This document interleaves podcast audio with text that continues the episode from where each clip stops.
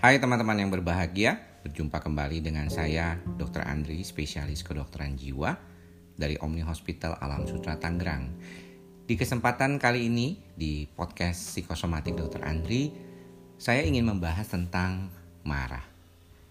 Jadi marah ini memang salah satu hal yang paling sering kita temukan di dalam kehidupan kita sehari-hari. Kita sering marah, kita sering juga kena marah. Dan sebenarnya apa sih yang membuat marah? Banyak buku dan penelitian mengatakan sebenarnya marah ini adalah sesuatu hal yang normal. Dan kita marah karena kita banyak memiliki frustasi dan kekecewaan. Namun menjadi masalah kalau kita tidak bisa mengontrol marah ini. Dan hal-hal yang berkaitan dengan kemarahan ini kadang-kadang membuat kehidupan kita malah menjadi tidak semakin baik tetapi malah semakin buruk. Belum tentu ya orang yang terkena marah kita ini menjadi memahami bahwa kita memang sedang dalam kondisi yang tidak nyaman. Bahkan sering kali teman kita ataupun bahkan orang terdekat kita seperti pasangan kita malah membuat kita semakin tidak nyaman kalau dia marah-marah. Jadi kalau kita marah, dianya marah balik, akhirnya tidak menjadi penyelesaian yang baik. Dan dalam kesempatan ini saya ingin uh, sedikit membahas tentang bagaimana menangani ya menangani marah itu sendiri. Jadi sebenarnya mungkin bagaimana mengurangi kali ya. Kalau menangani mungkin nggak semuanya bisa, tapi saya berharap dari apa yang saya bicarakan kali ini kita bisa sama-sama belajar karena saya pun masih belajar untuk mengatasi marah ini.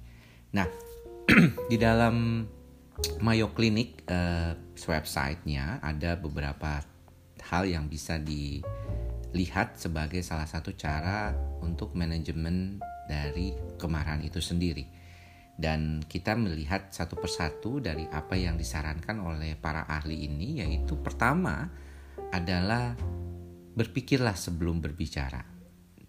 Ini memang kadang-kadang sulit ya Sedangkan kita sering kali terburu-buru ingin mengungkapkan uh, pikiran kita, tetapi kita sendiri sering kali terlalu mudah untuk ngomong gitu ya apa adanya. Sepertinya ingin demikian, tetapi malah membuat kita akan sulit untuk uh, menahan kalau misalnya kita marah. Jadi memang hal ini mesti dilatih. Kalau kita ingin bicara sesuatu, kita mungkin berpikir dulu pada orang yang biasa berlatih meditasi, kemudian berlatih mindfulness, dia biasanya sudah memahami apa kata-kata yang ingin dikeluarkan dari pikirannya. Jadi orang-orang seperti ini biasanya memang jarang sekali mengeluarkan kata-kata yang tidak pas atau menyinggung orang lain. Karena satu yang paling penting memang empatinya juga tinggi biasanya. Ya, jadi yang paling penting memang bagaimana kita berpikir dulu sebelum kita berbicara.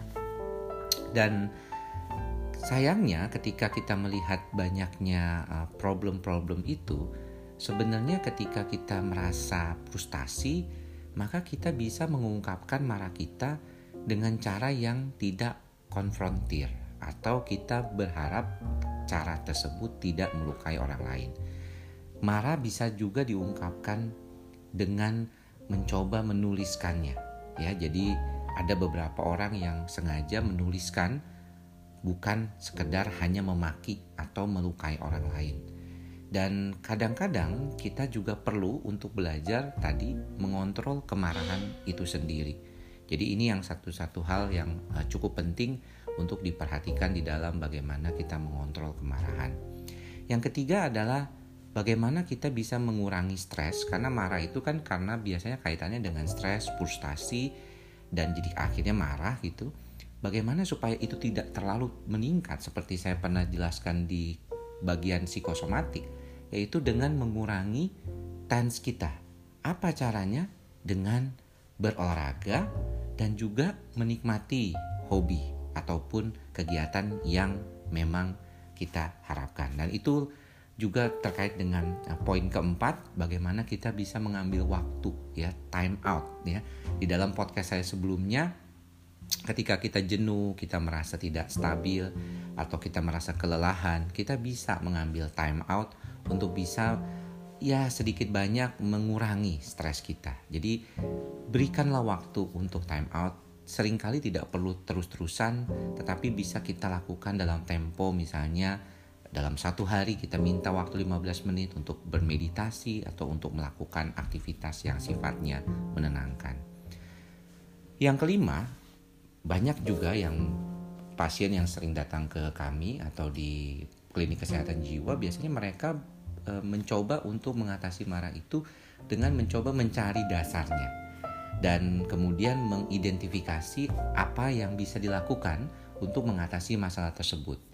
Jadi kalau misalnya di rumah tangga itu menjadi sumber kemarahan atau mungkin di dalam praktek kehidupan sehari-hari juga merasa ada sesuatu yang tidak nyaman dengan coworker atau teman sekerja, itu kita harus identify segera.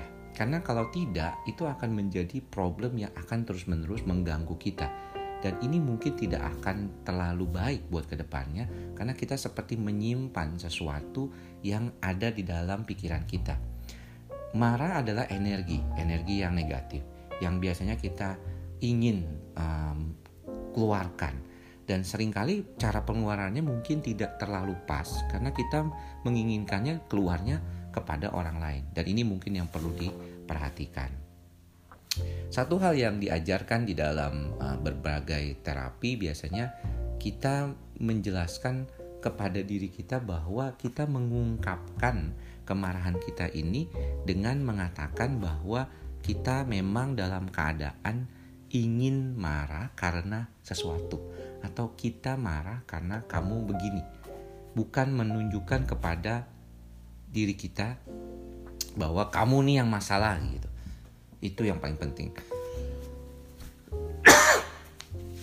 Sorry jadi batuk dan ini juga paling penting bagaimana kita mencoba menilai bahwa masalah yang berkaitan dengan marah ini adalah sesuatu yang mungkin kita harus kontrol dan kita berupaya untuk mencoba memaafkan ya memaafkan diri kita dan memaafkan orang lain juga. Karena kita tahu bahwa marah adalah masalah yang berkaitan dengan energi negatif. Kita juga sering kali mencoba memaafkan diri kita sendiri tidak bisa dan akhirnya keluarlah energi negatif itu apalagi kita juga berhadapan dengan orang lain. Jadi sering kali ini menjadi problem yang sering sulit. Jadi jangan lupa kamu atau kita semua memaafkan orang lain dan juga kita sendiri memaafkan diri kita sendiri supaya kita lebih kuat di dalam menghadapi kehidupan ini. Beberapa orang uh, disarankan untuk memperbanyak uh, interaksi dengan orang-orang yang uh, baik, yang mempunyai uh, kemampuan mengontrol diri emosional yang baik, dan juga ada yang menyarankan untuk menonton, ya menonton uh, sesuatu yang lucu-lucu, uh, komedi atau juga berupaya untuk membuat humor dengan keadaannya. Jadi ini sering kali kita temukan juga uh, pada beberapa kasus. Jadi itu jalan ke-8. Langkah ke-9 adalah tadi yang sudah diterapkan di depan sebenarnya adalah bagaimana kita bisa mampu untuk melatih relaksasi. Ini penting ya, melatih relaksasi karena salah satu yang poin yang paling utama dalam melepaskan uh, kemarahan itu adalah tadi di depan bagaimana kita bisa mengolah pikiran dan perasaan kita dan juga mengolah fisik kita supaya tense atau tegangan itu tidak terlalu mudah untuk kita keluarkan tetapi kita bisa alihkan ke hal yang relatif lebih baik.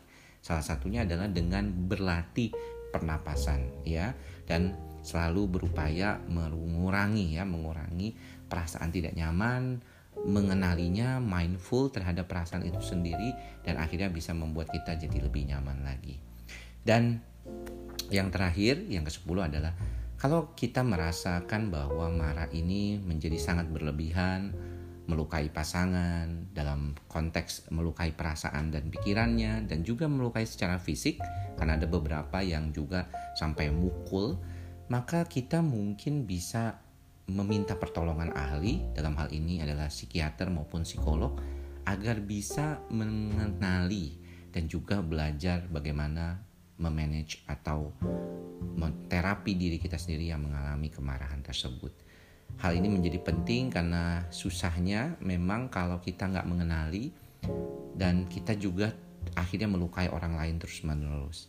Saya sarankan ada baiknya mencari pertolongan dan menyadari benar-benar bahwa kita eh, membutuhkan pertolongan supaya bisa bekerja sama. Jangan-jangan nanti bisa marah juga ke psikolog maupun psikiaternya. Karena beberapa kali saya punya pengalaman juga di dalam praktek si pasiennya sendiri itu memang marah karena dia merasa mungkin karena nggak mungkin semua orang itu kalau marah itu bisa kita ademin ya terus kita bisa provide semua yang dia mau kadang-kadang kita memang perlu untuk merasakan perasaan kecewa, frustasi, tidak nyaman tersebut dan kita latih bagaimana diri kita menghadapi hal tersebut. Itulah tadi mengapa kita perlu belajar untuk lebih mindful, lebih menyadari perasaan kita sendiri dan jangan lupa juga untuk belajar berempati. Mengapa? Karena tentunya dengan berempati kita bisa menyadari bahwa orang lain juga bisa punya perasaan yang tidak enak atau tidak nyaman ketika kita marahin. Sebaliknya juga kalau kita dimarahin kan tentunya juga tidak nyaman. Jadi uh, mari kita bersama berlatih. Uh, saya juga masih berlatih sampai saat ini. Teman-teman juga mungkin juga ingin berlatih. Uh, ingat-ingat saja apa yang tadi sudah disampaikan. Saya juga ingin mengingat-ingat itu karena hal tersebut penting untuk kita latih dan juga kita terapkan dalam kehidupan kita sehari-hari. Demikian apa yang bisa saya sampaikan pada podcast kali ini. Mudah-mudahan kita semua bisa mengurangi energi negatif di dalam tubuh kita dan pikiran kita dan menjadi orang yang lebih baik lagi ke depannya. Sampai bertemu dengan saya Dr. Andri di podcast psikosomatik Dr. Andri berikutnya dan jangan lupa untuk tetap menjaga kesehatan jiwa dan raga. Sampai bertemu di lain kesempatan. Salam sehat jiwa.